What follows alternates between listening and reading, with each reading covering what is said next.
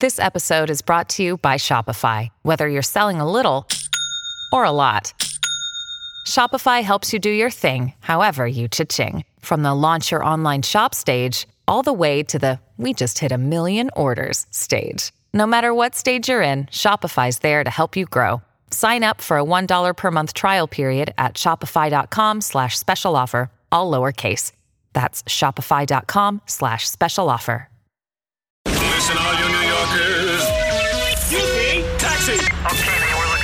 This is the 77 WABC minicast. Well, it's no secret that the world has been paying a great deal of attention to what's going on in the Middle East. Uh, that's always been the case, but especially over the last two weeks, uh, following this uh, horrific Hamas attack on Israel. President Biden is going to Israel today. Hundreds reported dead after a hospital was hit in Gaza, hundreds of innocent people, and both sides are sort of blaming one another for who's responsible for hitting this particular hospital. And there's a lot of concern about what this means for the future of relationships in the United in the United States and in the Middle East. Right before this whole episode, we were poised to see a rather historic recognition of Israel by Saudi Arabia. And that really could have had the potential to usher in a whole new era when it came to Middle Eastern relations. Where does that leave us now? Somebody with the answer to that question, and perhaps many others, is uh, Al- Aziz Alghashian, who is a fellow at SEPAD and a writer focusing on Saudi foreign policy towards Israel and Middle Eastern international relations. He joins us live from Saudi Arabia right now. Aziz, I know you have a lot going on this morning. I appreciate you joining me. No, my pleasure, Frank. Thank you very much for having me, and uh, uh, it's good to be with you. Aziz, I, I think for us to discuss Saudi Arabia and Israel, uh, we have to look at least a bit at Saudi Arabia's relationship with Iran. Some people in our audience and some Americans they may not necessarily follow the history of the Saudis and the Iranians, and they kind of think, all right, they're all in the Middle East, they're all Arab countries, they're all Muslim, they all must get along. Uh, Saudi Arabia and Iran have not historically had the best of a relationship, have they? Yes. No, you're right, and I think this is uh, one of the uh, aspects, unfortunately, that uh, I think plagues the understanding of uh, the international relations of the Middle East. I think you you you very much allude to uh, the point that the Middle East is viewed monolithically.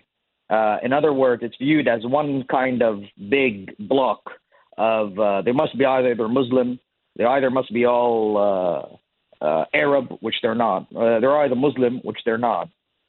So I, I, there is a tendency, unfortunately, as someone who's been brought up and studied most of his education from the West, that you know to reduce the the Middle East to that, and I think that's very dangerous because then it just leads to a great deal of misunderstanding. So it's it's always good to to have these discussions and try to dissect the situation. Before this Hamas attack on Israel, where were mm. where was the relationship between Saudi Arabia and Israel, and where was it poised to go prior to this attack?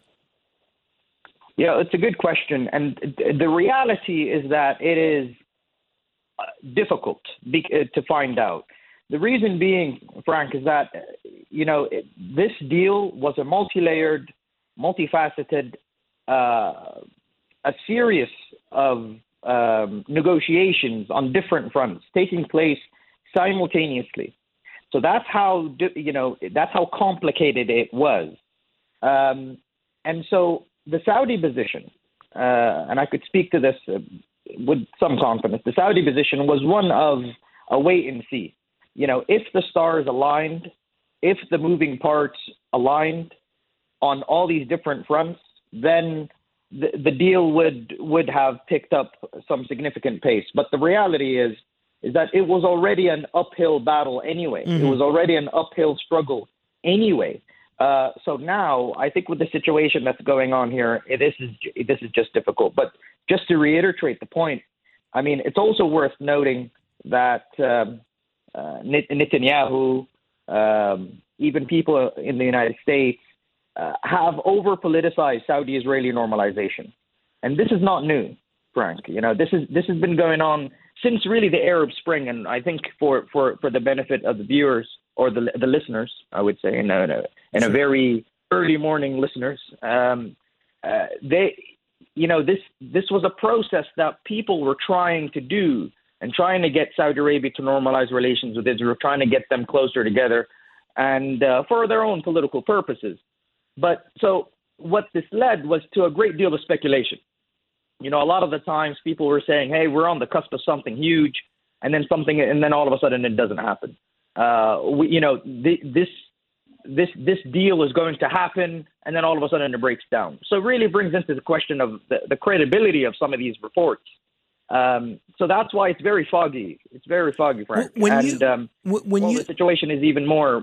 Yeah, go on. No, I'm sorry. Just to clarify, when you say they sure. over politicize the significance of yeah. that deal, the Saudi uh, Arabia Israel deal, yeah. W- what do you mean by that exactly?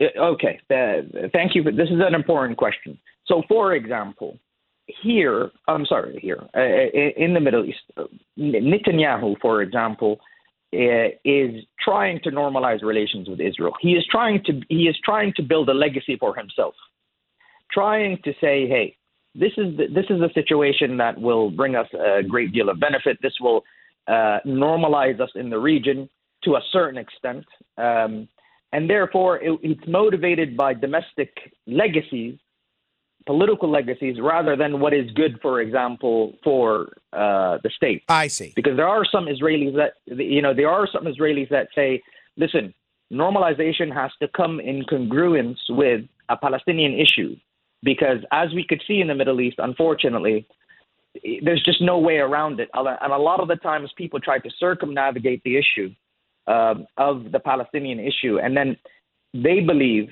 that a normalization will hinder that because it'll just isolate them even more, which makes them more in despair. And then we just see more and more conflict. When it comes to the United States, oh, and let me just stick with Biden, uh, with, I'm sorry, with Netanyahu also. So he is trying to do these things, to say we are close with Saudi Arabia, also to alleviate pressure domestically in Israel, which I'm sure you guys have been covering about these uh, judicial reforms, mm-hmm. very controversial, very mm-hmm. divisive. And so he's he's trying to use that to alleviate some kind of pressure off that and say, hey, let's all unite. Saudi Arabia is very close. We're gonna we're on the cusp of something. And that's why a lot of people in Israel don't believe him when it comes to the politicization in the United States, this is a bipartisan issue. And of course, Israeli support is a very much a bipartisan issue. And, you know, what, why is this very political? Is that it's not only uh, just uh, uh, a normalization deal, but this is, people will celebrate this as a removal of leverage upon Israel to have something on the, to, to, to concede something on the Palestinian front. You see what I'm saying? I do. So they're kind of yeah, they're you know, and therefore it's a it it, it politically resonates in Washington D.C. and therefore you have this um, tandem of politicization of the situation, which makes it very foggy, but also makes it even more complex. As a result of this uh, politicization, Saudi Arabia and the Saudi ruling elite have sensed not only the eagerness but the desperation for both Tel Aviv and Washington, D.C. to normalize relations with Israel. And as a result, they have then put the price tag very high with these, uh, with a treaty, a defense treaty, with nuclear cooperation, and better access to weapons. So this is it's going around in circles, to be honest. This is Greg Kelly for Priority Gold. What does it mean to be America's precious metals dealer? It means that you're in touch with the hearts and minds of those who love this country, value our freedom, and want to protect the future. Priority Gold is that precious metals dealer. They've helped thousands of Americans back their retirement with solid gold and silver. Call Priority Gold at 888 506 6439. Receive free shipping, free storage, a free investment guide, and one of the best purchase experiences in the industry. Call now or go to prioritygold.com.